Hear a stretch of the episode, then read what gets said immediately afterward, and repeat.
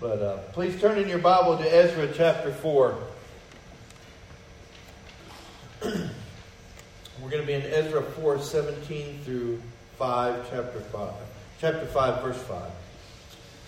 How many of you have ever heard good news, bad news jokes? Anybody ever heard one? Heard them before? Yep. Well, I was reading one this week, and this guy said it's good news. I got good news. I'm done working my first shift early. The bad news is because they laid us all off. And so today we are looking at good news, bad news. That's what's happened.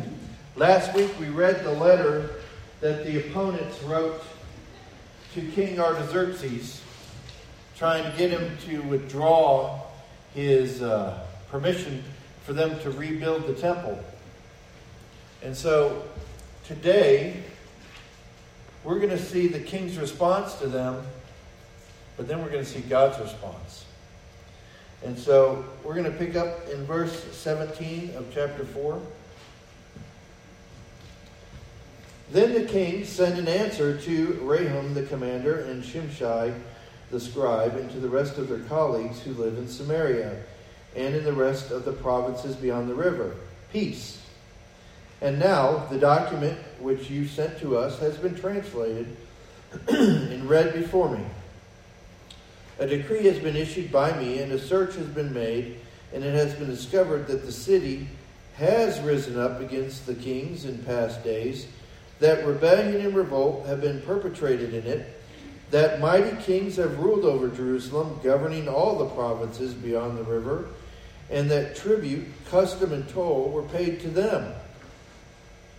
So now, issue a decree to make these men stop work that this city may not be rebuilt until a decree is issued by me. Beware of being negligent in carrying out this matter. Why should damage increase to the detriment of the kings? Then, as soon as the copy of the king Artaxerxes' document was read before Rehum and Shimshai, the scribe and their colleagues, they went in haste to Jerusalem to the Jews and stopped them by force of arms. Then the work on the house of God in Jerusalem ceased, and it was stopped until the second year of the reign of Darius, king of Persia. When the prophets Haggai, the prophet Zechariah, the son of Iddo, prophesied to the Jews who were in Judah and Jerusalem in the name of the God of Israel who was over them, then Zerubbabel, the son of Shealtiel, and Jeshua, the son of uh, Jehozadak, arose to begin, began to rebuild the house of God which is in Jerusalem, and the prophets of God were with them, supporting them. At that time, Tattenai, the governor of the province beyond the river, and Shethar-bozenai and their colleagues came to them and spoke to them thus Who issued you a decree to rebuild this temple and to finish this structure? Then we told them accordingly what the names of the men who were reconstructing this building. But the eye of their God was on the elders of, of the Jews, and they did not stop them until a report could come to Darius. Then a written reply, and then a written reply be returned concerning it. Let us pray. Father, we thank you for this time that we have in your word. And Father, I pray this morning that you'll speak to our hearts. I pray that you will give us insight into the challenges of what it means to rebuild. And so, Father, I pray that your will will be done, that we'll, we'll grow, we'll learn, we'll have insight into wisdom from you because of our time spent together in your word. Thank you for all you've done. We pray this in Jesus' name. Amen. Well, this morning, as we look at good news, bad news, or bad news, good news, we'll see the king's response and God's response. We'll see both. And so, here in verse 17 through 24, the king responds. He answers the letter sent to him by the opponents of Israel. He was responsive to their letter in this way. He searched out their claims and found that Jerusalem had been a rebellious city. So the king took their letter seriously and it did the work. He went back and researched to find out about Jerusalem. He found that that was accurate. The problem was this was the first deception. So they had tricked him or deceived him into believing that rebellion was tied to that city and the rebuilding of it would be associated with that to instigate fear in the king. That was tied to people over 70 years ago that had done that as God raised up that city. And so now they've got the king running on fear. And so they had deceived him. they tied they tied results to truths that don't correlate. And that's how the enemy works, ladies and gentlemen. He will take things that are that are true and he'll tie outcomes and um, other things to that to lend credibility to his argument. And so we see that in the garden. We see that every time. What did Jesus, what did he try to do with Jesus? He tried to he quoted scripture at Jesus with false results.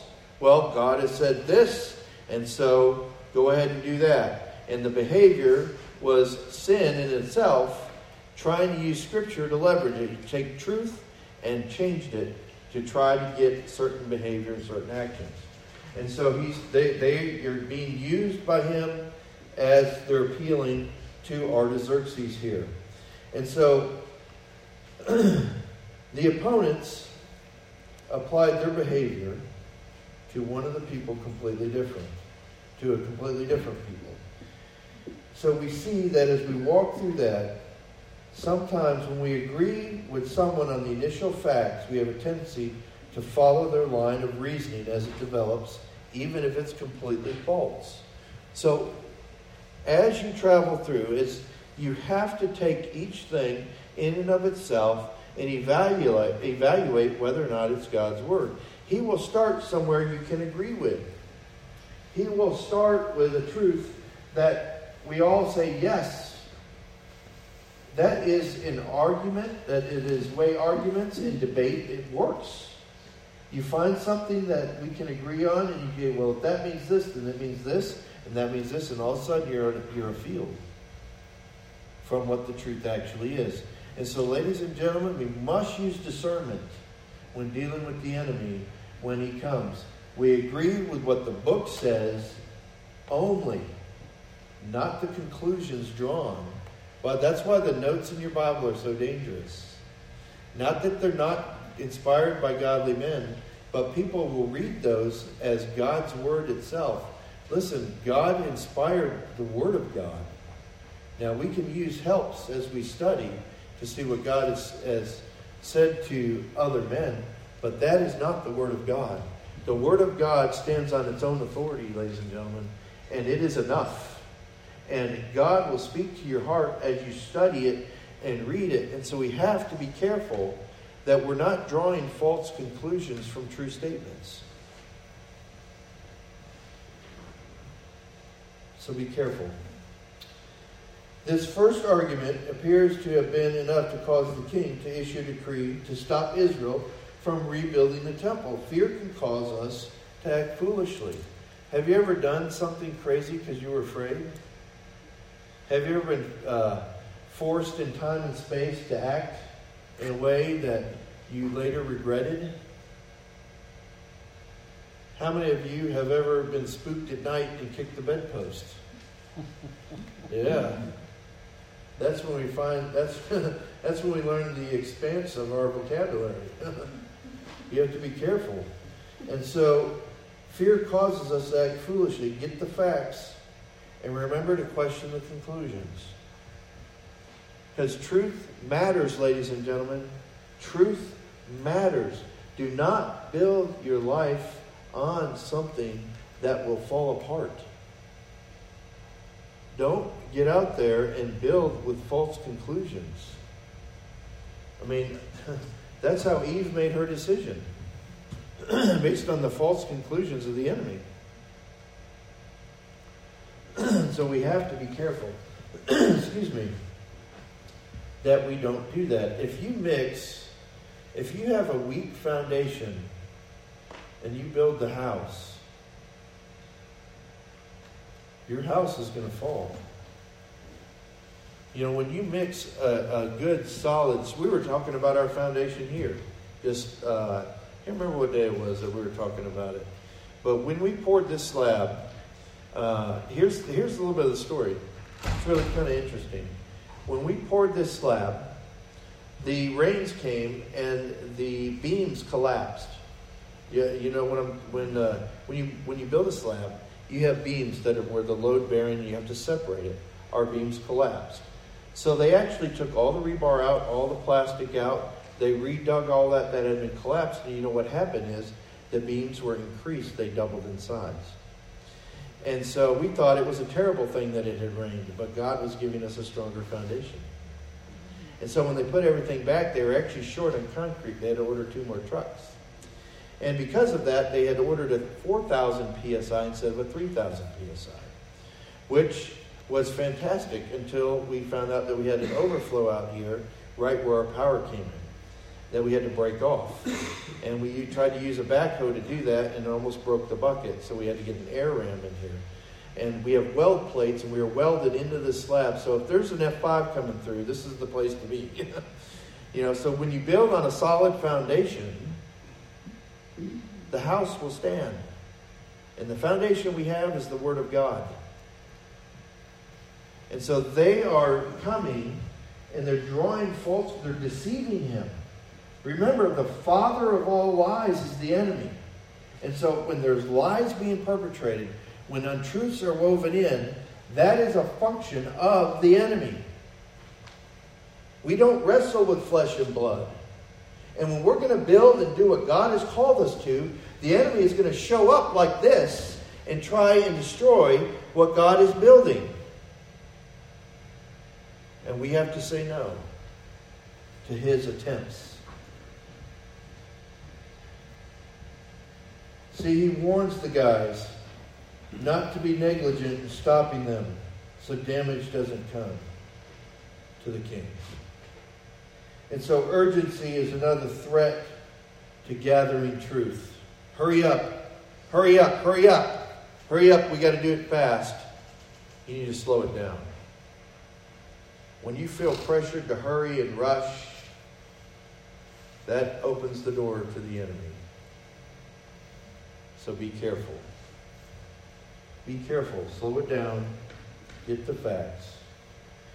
Now, the interesting part is it says, as soon as, man, you ever done something as soon as it came in? You were waiting on your Amazon delivery, and as soon as it got there, you opened it up, and you anybody ever done that? Yeah, same thing. As soon as this letter came in, they rushed over there. That isn't interesting that they went with arms. And so they were ready. They were ready. They were they had prepped themselves to stop the work of God. As soon as they get there, they don't waste any time. They go and they stop Israel by force. And it was stopped until Darius, the second year of Darius' reign. You know, here's the thing they thought they had won. They thought they had won. But God had something to say about it. And so the king responds. And who's he looking after? Himself. He's looking after this grip that they've had on Israel because, see, they let Israel go back. King Xerxes sent them back. And his son Artaxerxes comes to power, and he's like, Holy mackerel, these guys are going to build a kingdom for themselves, and we're going to be left with nothing. We're going to end up paying them. We got to stop this.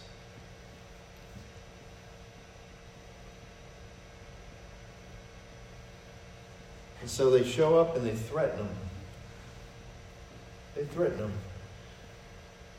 But God sees what's going on, folks. God sees what's going on.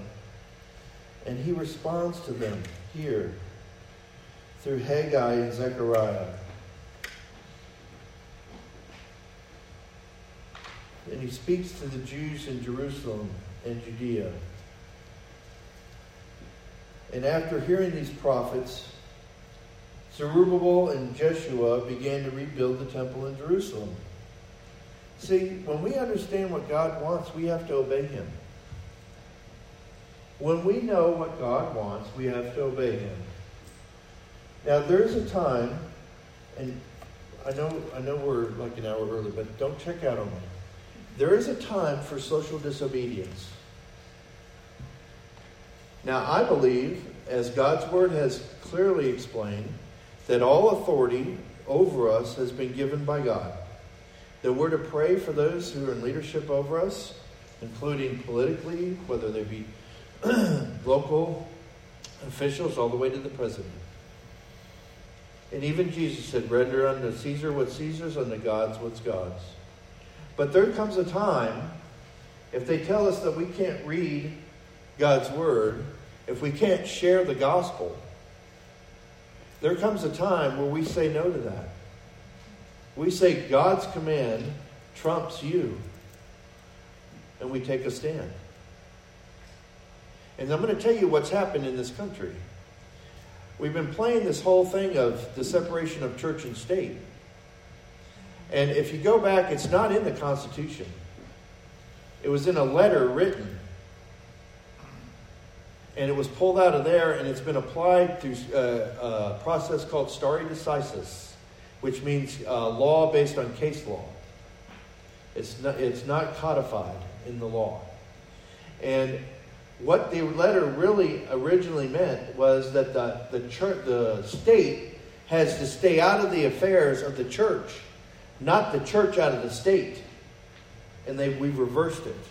So the church today has fallen, fallen silent, and we are not standing for godly principles. We're not being salt and light anymore. We're not standing up for what's right. And then we wonder what's going on with our country and how it seems to be slipping away. Ladies and gentlemen, we have to stand for the book and we have to stand for what it says and we have to take our lumps when darkness hates what we have to say because we're told that in John. And none of us like that. None of us want to be rejected. We all want to be accepted. But we but our what we believe is not acceptable to those who don't know God. Now I'm not telling you to go out there and be rebellious. What I'm saying is don't back up on what you believe because you're afraid, because the world it seems to have gone crazy. The reason they're going crazy is they have no foundation of truth and they're out there wandering trying to find it and they haven't found a Christian that's convinced on what he has to say because we back up when the heat is on. And it's time to stand when the heat is on. It's time to not walk away. It's time to say, listen, in a loving, and can you share Christ obnoxiously?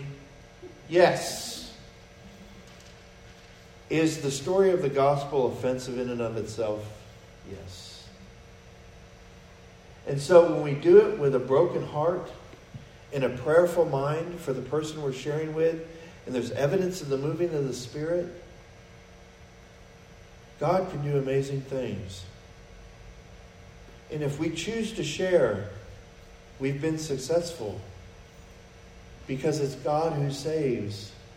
And if He chooses not to in that moment, then we were a planter or a waterer, and that has been successful. and so, if, you know, they talk about these movements taking off, and we see it in, in politically, we see it in other ways.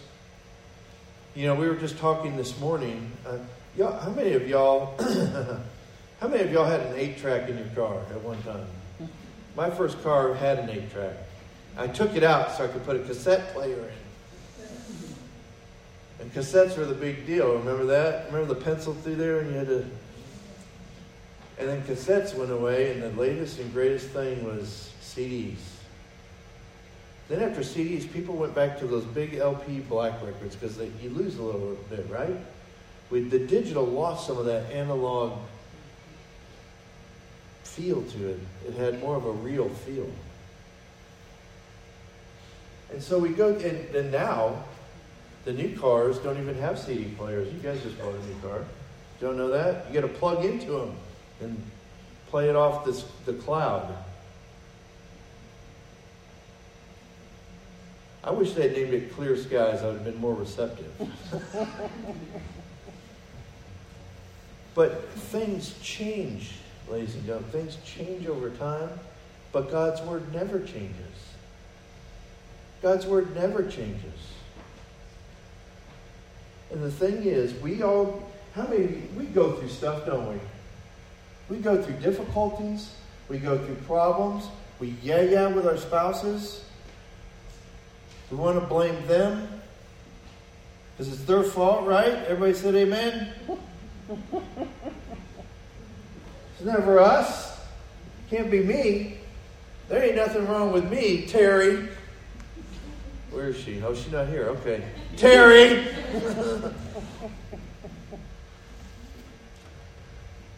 and the truth is, a humble man or humble woman checks themselves first. A prideful man says, Terry, you need to go. Or Mark, you need to go. And if we are going to see where we what we become and what has slipped away from us, we have to begin with ourselves and say, Have I let this go? We can always say somebody else. We can always say um, it's you or it's them or it's somebody else. No, listen. Ladies and gentlemen, I pray that we are known not because of because we have a great preacher, because we're still praying for that.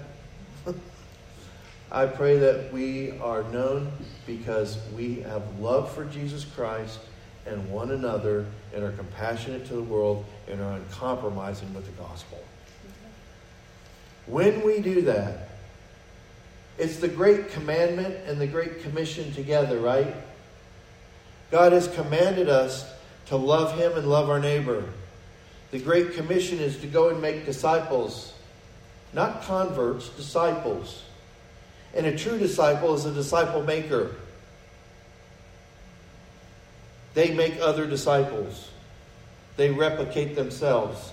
One of the first commands to Adam and Eve was go and multiply, be fruitful and multiply. Make other ones just like you. And so we have a calling.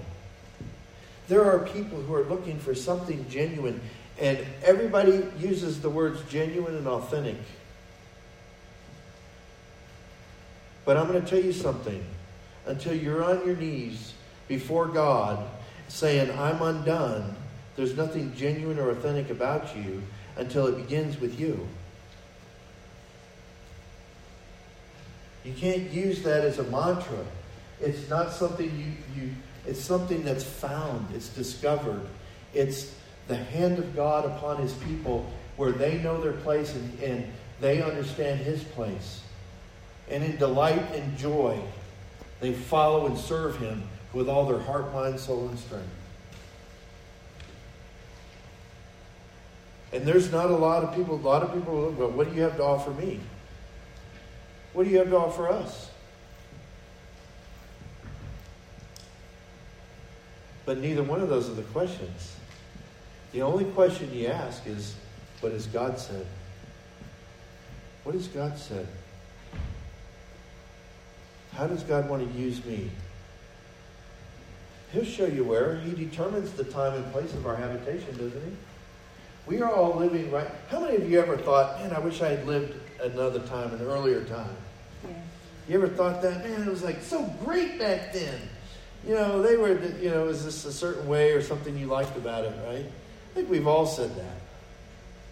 But God is determined to put us here and now during this time, in this generation, for this group of people, for the people that are living out there, for the people that are moving in, for the roads and homes that are being built out here. When we moved in here, that was corn. Man planted corn and God grew people. Mm-hmm.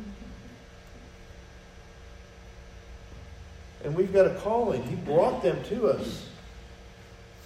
You know, we need to knock. We need to knock on those doors and meet them, and minister to them, whether they ever come here or not. Salt and light is not selfish. Did you realize salt and light gives away? Fruit give is given away. When we give it away, God takes care of the rest of it. See, folks, we, people talk, I, I completely off, but when people talk about growing a great church, they usually talk about numbers. And they don't understand that the church is you. You. Spiritually mature in love with Jesus Christ, unconvinced by anything but the Spirit of God.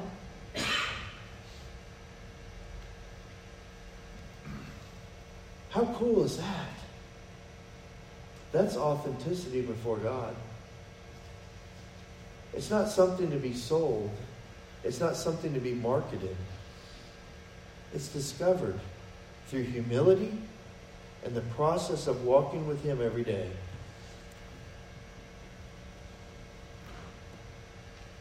That's what he's reminding them of, that God is in control. This didn't just happen. This wasn't just, you know, it's really interesting that we don't have the text of what they said. You find that interesting? I find that interesting. Because that was for them. And whatever he told them caused them to ignore the king's decree and return to the work of building the temple.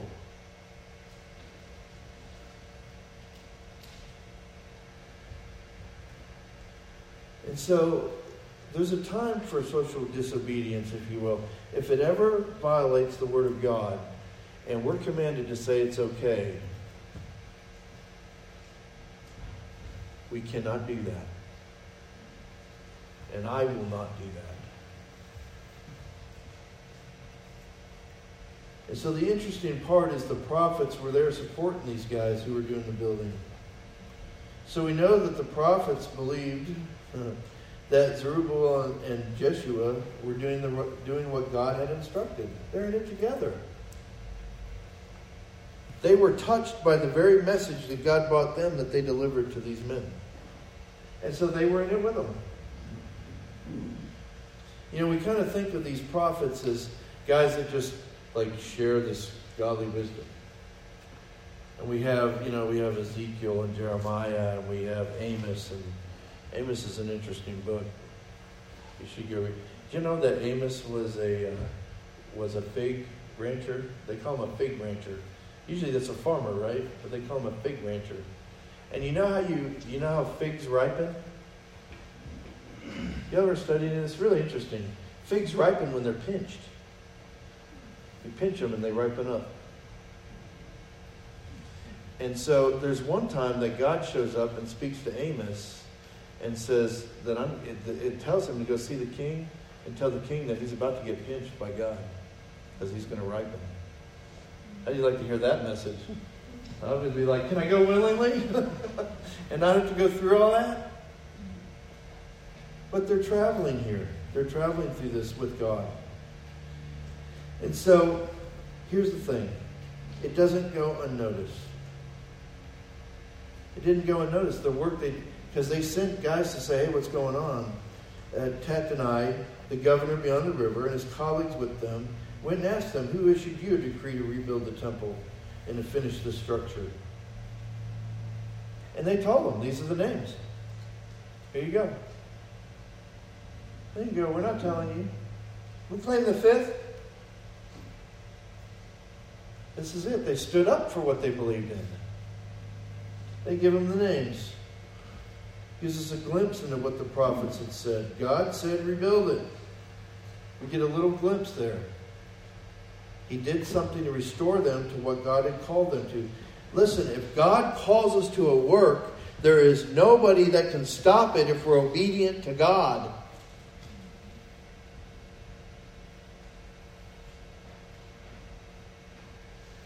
Hello?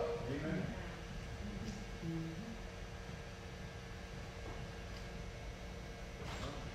We love time change Sunday. Nobody can stop it. I don't care who you are. God created every one of the people who would try to stop it. I have seen people try to stop the work of God before. It did not go well for them. And you know what I did? I prayed for them. We don't go, aha! That's not a right attitude. The right attitude is brokenness. That they're missing out on what God's up to. It's because they don't know Him. And so here they were. They tell them, they tell them the names. God's hand was on this because these men did not stop them from building. So the people who came to ask about it didn't stop them again. So we see the hand of God. Here's the example of it right here. And so what they, they go on and they give them the names and they and so he his hand is upon them. They don't stop them. And they had an order from a previous king, but for some reason they didn't stop them. God was at work in the, both the men of Israel to resume building and those who came to check. So both sides God was working on. And sometimes we think that God only speaks to us. He doesn't speak to anybody else. That's just false. Have you ever had God give you, prompt you to go talk to somebody, maybe spiritually, maybe about their salvation, maybe about an issue going on? And you think, well, how am I going to bring this up? How? First thing we think is, how can I convince them? You ever had that thought? That's not your job. Our job is to obey God and go talk to them. His job is to do what He's doing in them. He has probably already prepped their heart, and He's going to give you the words that you need that match what He's done. Have you ever had somebody come to you and talk to you spiritually? I'll give you a good example. I was, uh, when I was young and I was sitting where you are, I wanted to serve God so bad. I started serving in every way I could. I was in the drama team, I was in the choir, I was leading the pioneers group in the, in the Awana program at church, and I was in the choir, uh, and I was doing I was doing as much as I could possibly do, and I was running the bus ministry. I was in charge of it. And the guy who was running the Awana program came to me and said, "Mark, you're doing too much." You need to pick. You need to pick. You need to find out where you're supposed to be. And you know what my initial response was? I got mad. That ain't godly, is it? It wasn't. I got mad inside. What was he to tell me? I'm serving God. This is all for God. But there was godly wisdom in there because you can be stretched so thin that you're, you're no good.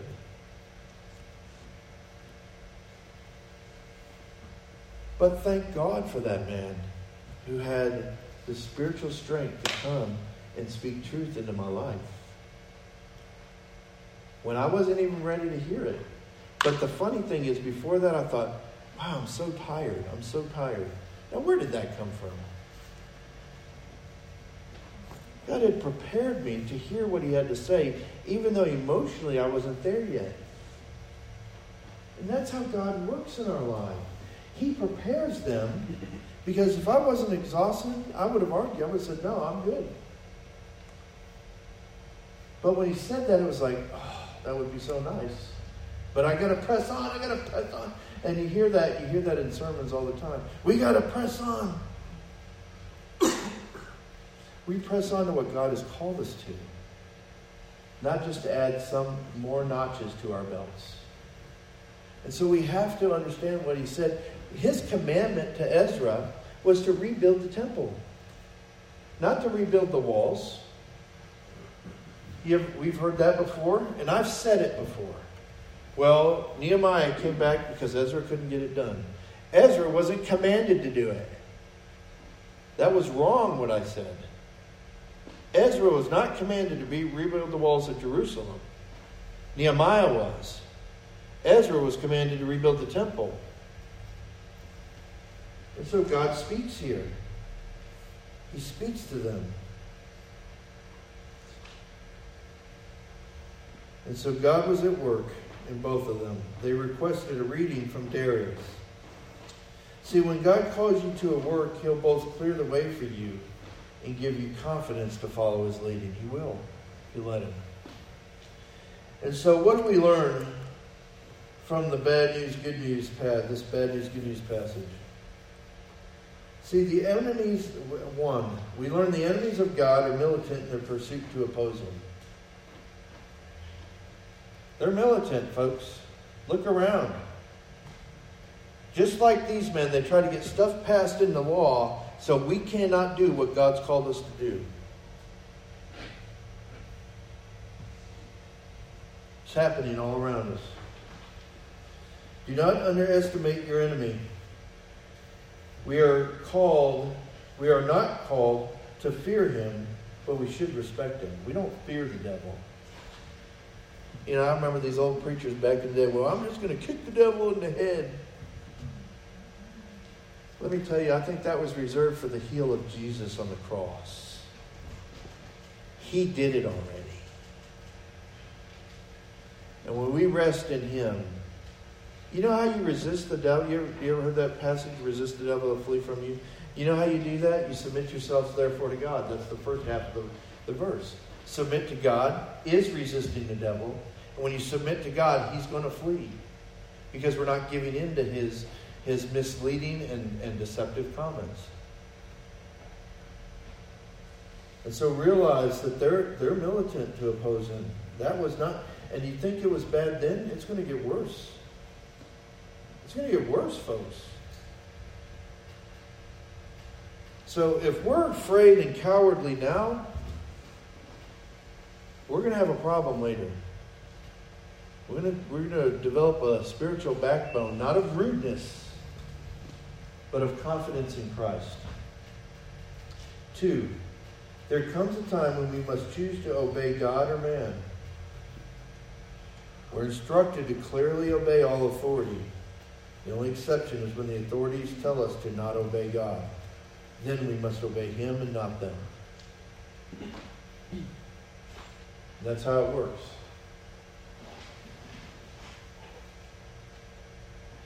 There comes a time when we're gonna we're gonna be facing that. We're almost there. Three, when God is in something, nothing can stop it. We spend too much time worrying about what everybody else thinks.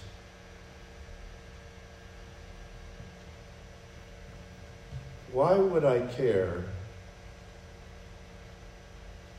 what somebody who doesn't know what God thinks about the decisions I'm making for the Lord?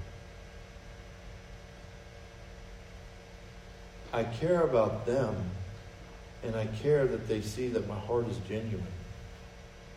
They're not going to agree with me because the darkness hates the light. It run, what does it say when the light comes on? What does the darkness do? It flees. It flees. It runs away. They, it runs away. It doesn't want anything to do with it. And so, why should we think that they're going to run to it? They're not going to run to it. They're going to run away.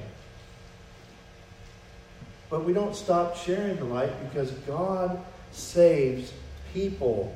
He's still in the people saving business, ladies and gentlemen.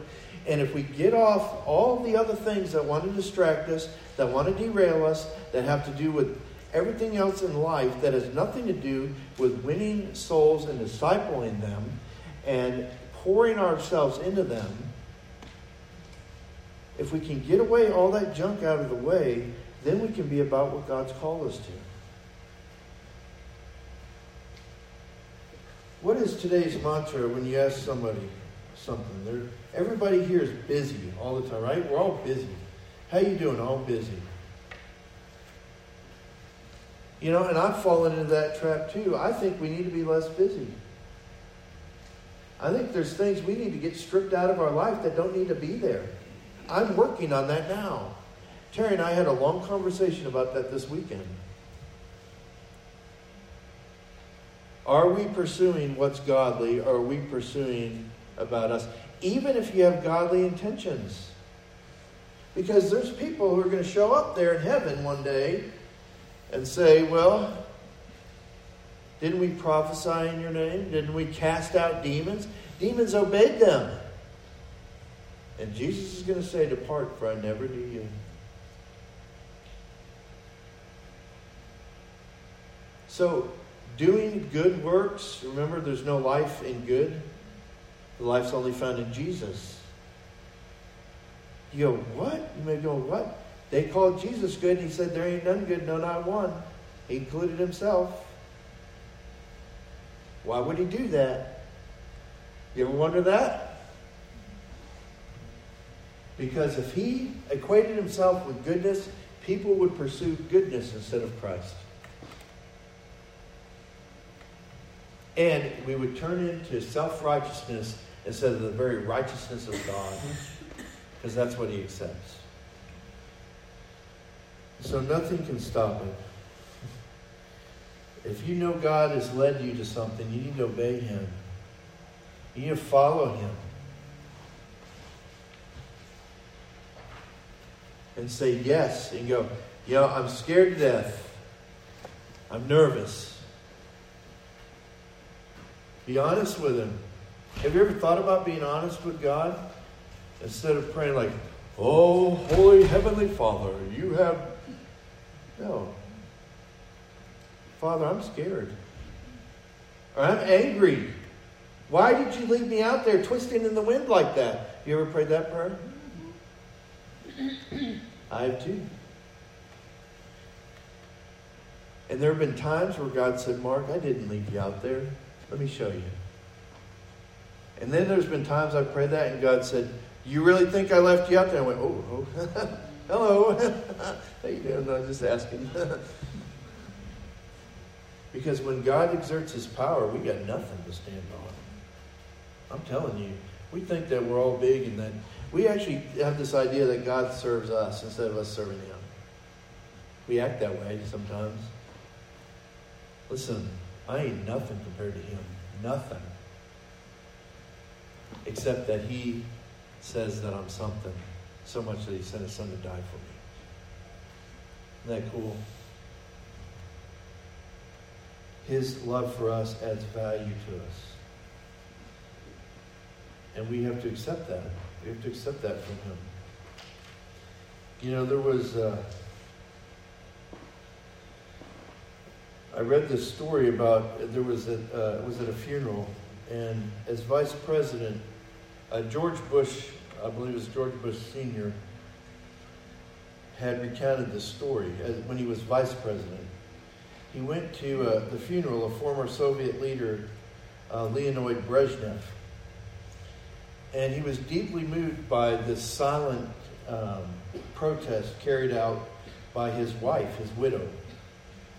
She stood motionless by the coffin. As he recounts the story, she stood motionless by the coffin. When the time came to close the coffin, she reached in and put a little cross on his head. Now, they stood for everything anti God, they were atheists uh, by definition, but yet she reaches in at that last second and puts a cross on him. And that must have taken great courage and hope to do that. So, it was a profound act of civil disobedience by her to do that.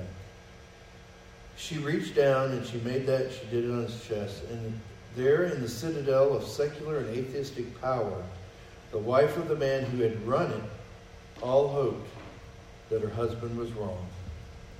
She hoped that there was another life, and that the life was best represented by Jesus who died on the cross. And that same Jesus might have mercy on her husband. So, see, when we boil all of the stuff down, we boil all the junk down, we have a hope that Jesus can come through for us. So, all the posturing, all of that that goes on is a show meant to keep us quiet and to keep them insulated, believing that they're right. When in their heart, according to Romans 1, they all know that God is real. And that's our mission, is to introduce them to Him. That's why they built the temple. That's why we build New Life. Ask everybody to bow their head and close their eyes.